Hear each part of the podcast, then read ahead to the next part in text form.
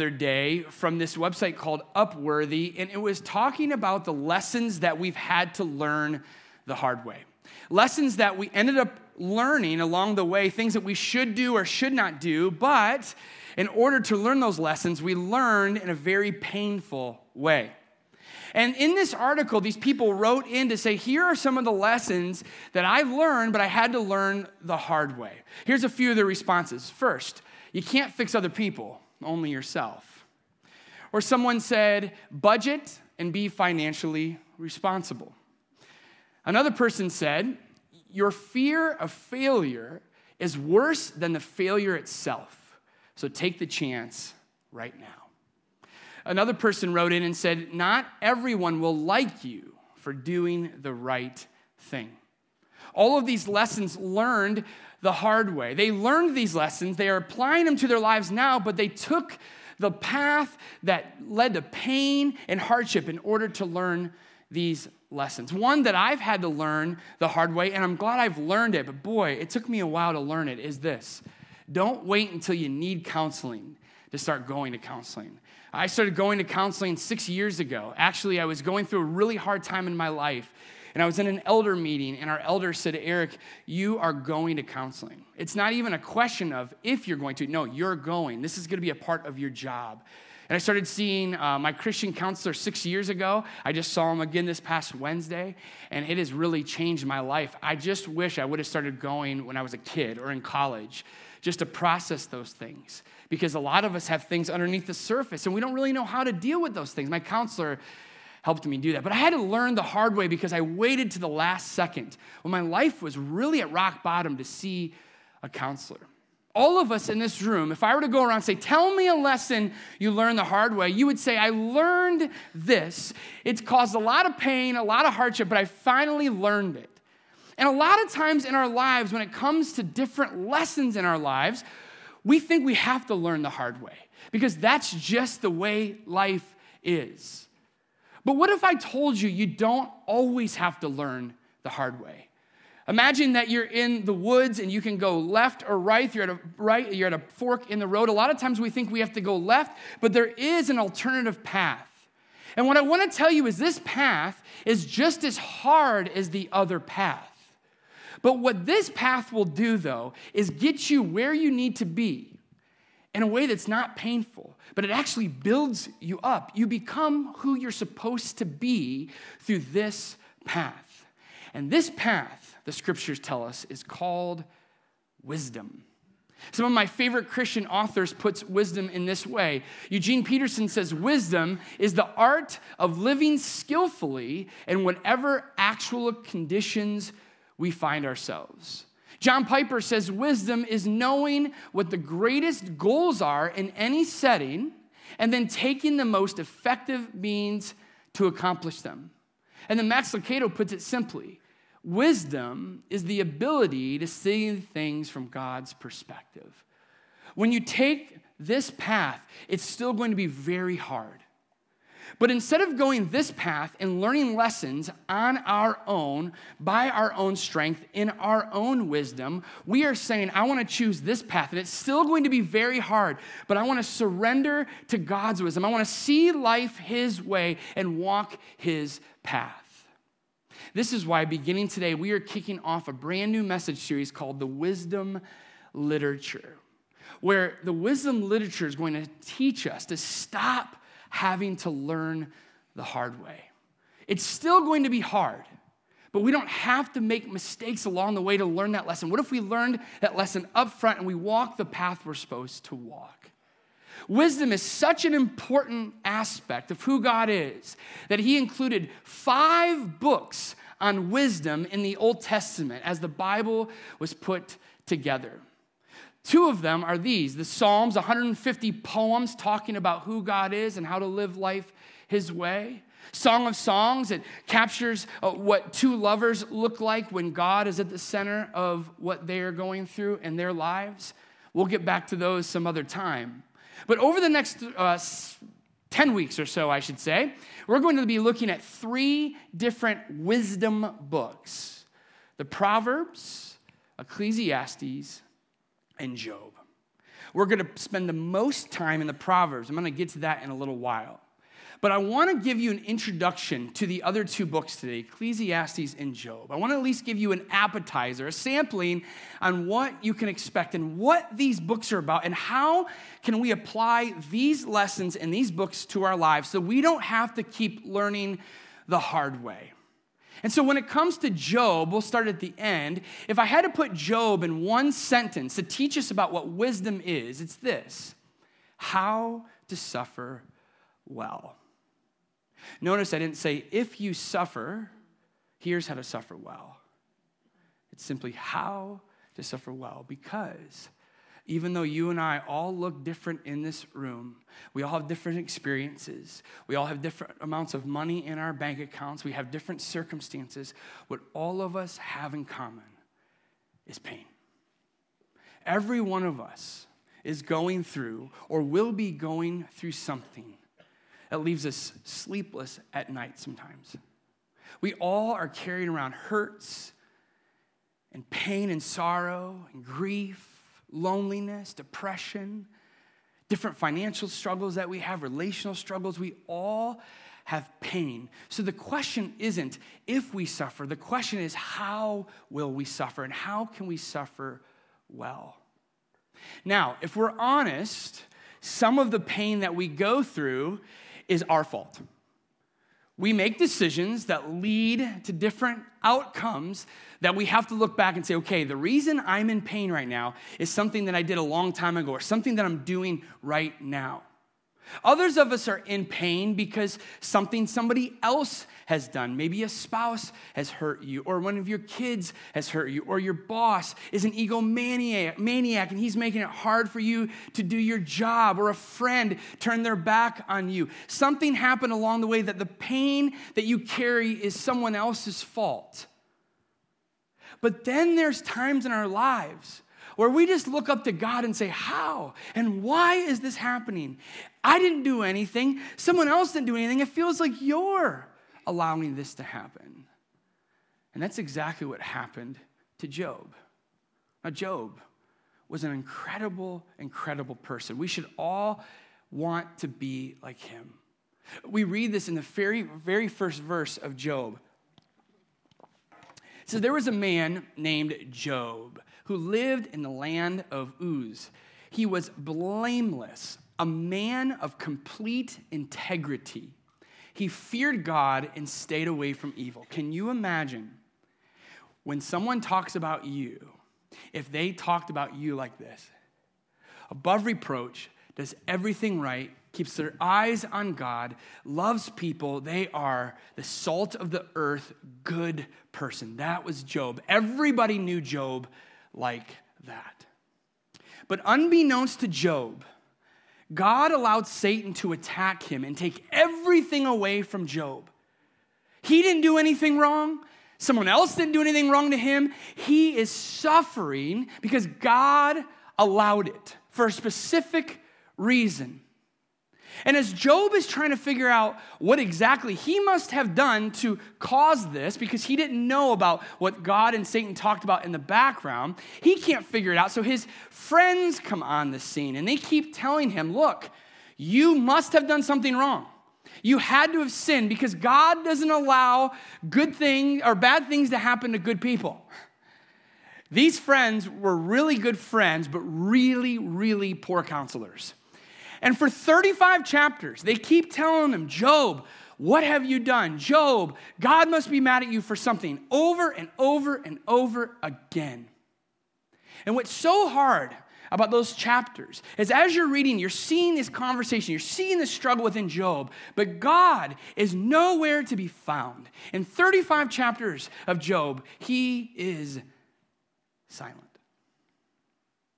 And sometimes when you and I are suffering, we are begging God just to show up, just to speak something to us. Yeah, we have our friends, they're trying their best. We're trying to figure it out, but God, where are you? What do you do in that situation? Well, eventually, Job, or God does come on the scene and takes Job to school, starts to tell Job about who he is. And then towards the end of Job, Job realizes everything about what has happened and why. And he says these words in Job 42, verses 1 through 3. Job's response to the Lord I know that you can do anything, and no one can stop you. You asked, Who is this that questions my wisdom with such ignorance? It is I. And I was talking about things I knew nothing about, things far too wonderful for me. At the end of all of this, Job's like, Who am I to question you? Who am I to wonder why this happened in my life? I shouldn't question you. I have no idea what I'm talking about. You see things from your perspective, and you know what? That's how I ought to see things as well. Wisdom for Job, suffering well, was to lean on God and to trust Him even when there are no answers. Took him a long time to figure that out, but he didn't have to learn the hard way, and either do we when you figure out right away whatever I'm going to suffer, because I'm going to suffer, and there's sometimes I've done it, well, I have to pay the consequence of that. And someone else has hurt me, and I can't really control that. But if there is something happening in my life, I want to say, God, I don't know why, but I'm trusting you for a reason, and maybe I won't even see it until I get up to be with you someday. But I am trusting you that you see what I don't. And that is wisdom. And we're going to look at that in a few weeks. This brings us to Ecclesiastes. If I had to give you one sentence on how to define Ecclesiastes, it's this how to live a fulfilling life in a meaningless world. If you are like me around Easter time, you get very excited. And you may think, oh, you are so holy, Pastor. You're so excited about Easter because Jesus rose from the dead. I am excited because of these things called Reese's Easter eggs. Praise the Lord, Jesus rose from the dead. But when I get my hand on some Reese's Easter eggs, oh, just that bite with, oh, anyway, sorry, I'm, I'm going on and on here. But what I don't like about Easter when it comes to chocolate is when someone hands me a chocolate bunny, a big bunny, I'm thinking, oh, a lot of chocolate to eat. I'm gonna love this. Maybe there's some peanut butter in the center. Maybe it's to be a marshmallow filling. I'll, it's not my favorite, but I'll, but I'll eat it. You know, I'm not gonna say no to chocolate. And then you open this bunny and you take a bite there's nothing inside. and you look at that person and you say, What are you doing to me? I was so excited to get to the center of whatever this is, and it's just hollow inside. It looked good on the outside, but it's hollow on the inside. And if you read the book of Ecclesiastes, that's exactly what the author Solomon tells you about life. It looks so good on the outside until you bite into it, and it's hollow, it's meaningless, it's nothing. And to live a wise life, he says, you have to put something in the center that will taste really good, something of substance. Throughout Ecclesiastes, we read right at the beginning, actually, he says this There are words of the teacher, King David's son, who ruled in Jerusalem. Everything is meaningless, says the teacher, eh, completely meaningless. You start this book, by chapter two, you're already depressed. You're like, okay, everything's meaningless. Okay, what else should I read? But he's on to something. Other versions of the scriptures, when it translates this, can put it this way vanities of vanities. Another way of saying it is soap bubbles of soap bubbles. My kids are 11 and 9 and 7 and 5, two boys, two girls. But what they all have in common is when you start getting bubbles out, they all are just as excited as ever. And I'll be honest, I jump in on the fun too. We're blowing little bubbles, big bubbles, we're popping them. But over time, you know that when we're all playing with bubbles, it looks great, and then boom, you pop it. Where did it go? It's gone. And Solomon says that's the meaninglessness of life. It's vanities of vanities. It's soap bubbles about soap bubbles. It's there for a moment and it's gone in the next moment. It looks really good until you bite inside and there's nothing. It's meaninglessness. So, what is this book all about then? How does it teach us wisdom? Well, at the end, we read this from Solomon. Well, that's the whole story. So, here's my final conclusion Fear God and obey his commands, for this is everyone's duty. God will judge us for everything we do, including every secret thing, whether good or bad. He says everyone's going to take a bite of that bunny. For many of us, for our whole lives, we're going to keep biting into it, and it's going to be hollow and empty and meaninglessness, soap bubbles above soap bubbles, here one moment and gone the next, every single day. So, if you want that peanut buttery goodness in the middle, he says, Fear God, which we'll get to in a little bit, and obey his commands. He said, If you want to live the wise life, it'll look good on the inside, but it'll even taste better on the, or look good on the outside, but it'll even taste better on the inside when God's at the center of everything that you do, from work to pleasure and everything in between. And that's what Ecclesiastes is going to teach us in a few weeks. But next week, we're kicking off a whole seven week study on probably my favorite book of the whole Bible, and it's the Proverbs. What does Proverbs teach us about wisdom? Can I say it so bluntly? How not to be an idiot. I mean, you start reading Proverbs, pretty soon you should stop being an idiot, or what Solomon will say, stop being a fool. That word foolishness is all over the Proverbs.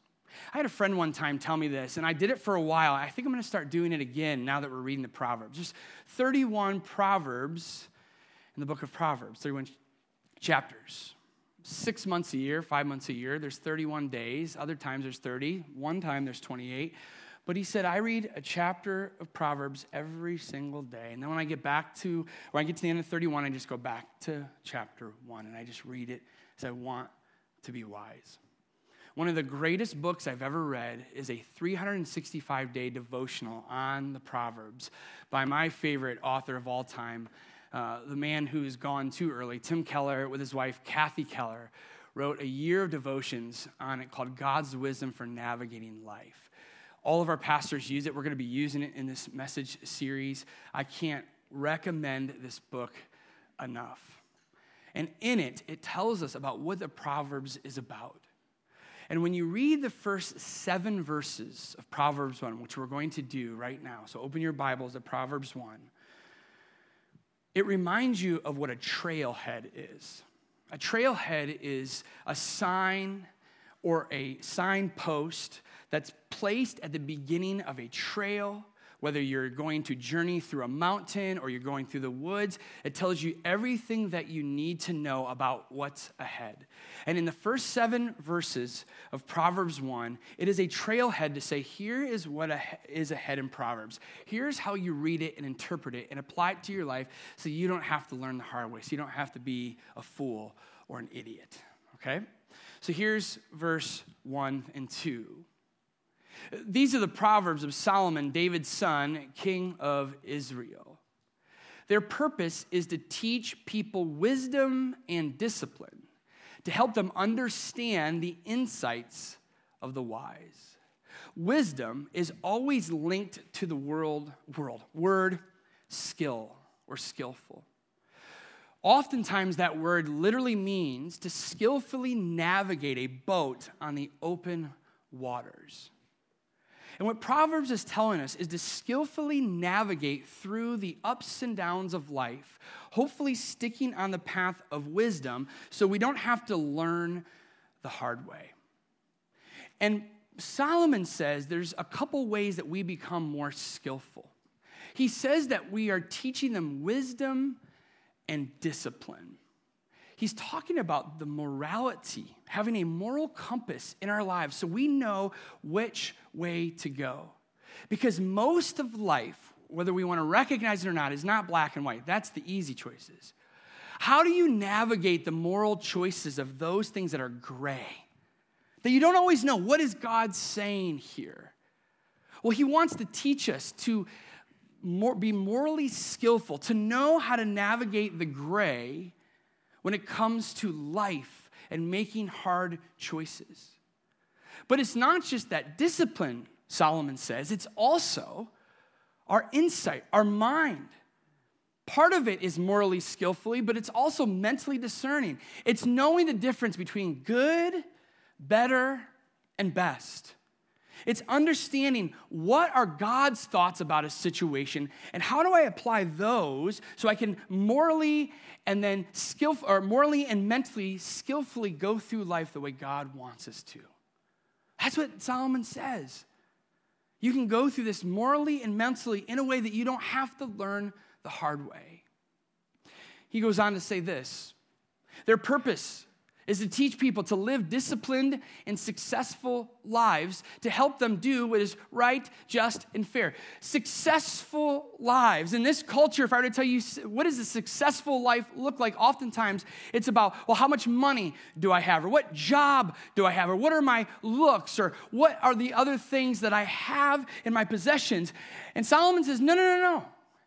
That's not what a skillful life or a successful life looks like. A successful life is to do what is right, just, and fair, is to morally and mentally know how to navigate life God's way because that's who He is. He is a just God. He is on the cause, He's with the cause of those who are widows and orphans. He takes those positions who can't fight for themselves. That's a skillful and successful life. And he says, if you are wise, you will know how to navigate life in such a way that at the end of your life, when people say you're successful, they'll point to those things and not the kind of things that you have in your possession. That's what matters the most.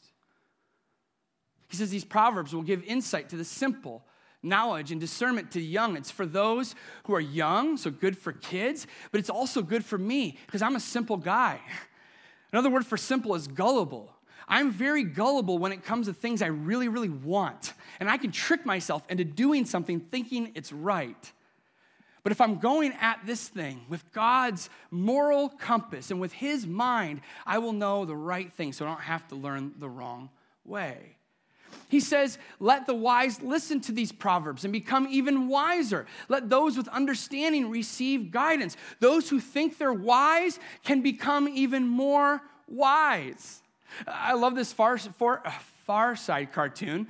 Midvale gift, a school for the gifted, and there's that kid. He's just pu- uh, pushing instead of pulling. He's supposed to be gifted, but obviously not as much as we thought. Many of us think we are wise, but there are still times in our lives where it says to pull and we push. And the Proverbs show us how to make sure we're pulling every single time. You can't be wise enough. And so, how do we pull when it says to pull? So we know exactly what door to go through. He goes on to say, by exploring the meaning in these proverbs and parables, the words of the wise and their riddles. One of my favorite candies of all time is a Werther candy. Anyone else love Werthers in here? Oh, they're so good. Now, it would be foolish for me to enjoy that candy by just putting it in my mouth and chomping on it right away. Not only will it break my teeth, probably, but you don't get to get the flavor out of it unless I'm just sucking it all the way down and getting all that caramely goodness out of it. And that's what Solomon says when you're exploring the Proverbs, don't just bite on it. Don't just read it real quick and keep going. You need to savor it. The more you savor it and get everything out of it, the more wise you will be the more morally skillful you will be, the more mentally discerning you will be, so you can take this path that gets you where you need to go instead of this path, where it may get to where you need to go, but there's going to be some hard, painful lessons along the way. And then Solomon says, I want to put up the reason and how to go about this right in the beginning so you understand what Proverbs is. He says, Fear the Lord, fear of the Lord is the foundation of true knowledge but fools despise wisdom and discipline. A lot of us do things out of fear, but it's the wrong kind of fear. We make decisions out of FOMO, fear of missing out. We make decisions out of fear, fear of people. And there's a lot of times we learn lessons the hard way because we want to do what everybody else is doing, or we want to be a people pleaser and we're fearful of what they'll say about me, so I'm going to do this thing. And I promise you, you do that. You make decisions on fear of missing out or the fear of people, you will always go down this path. But to go down this path of wisdom is so hard, but it's so rewarding. And Solomon says to do so, it's to fear the Lord. To fear the Lord simply means to be a humble, faithful surrender of the Lord.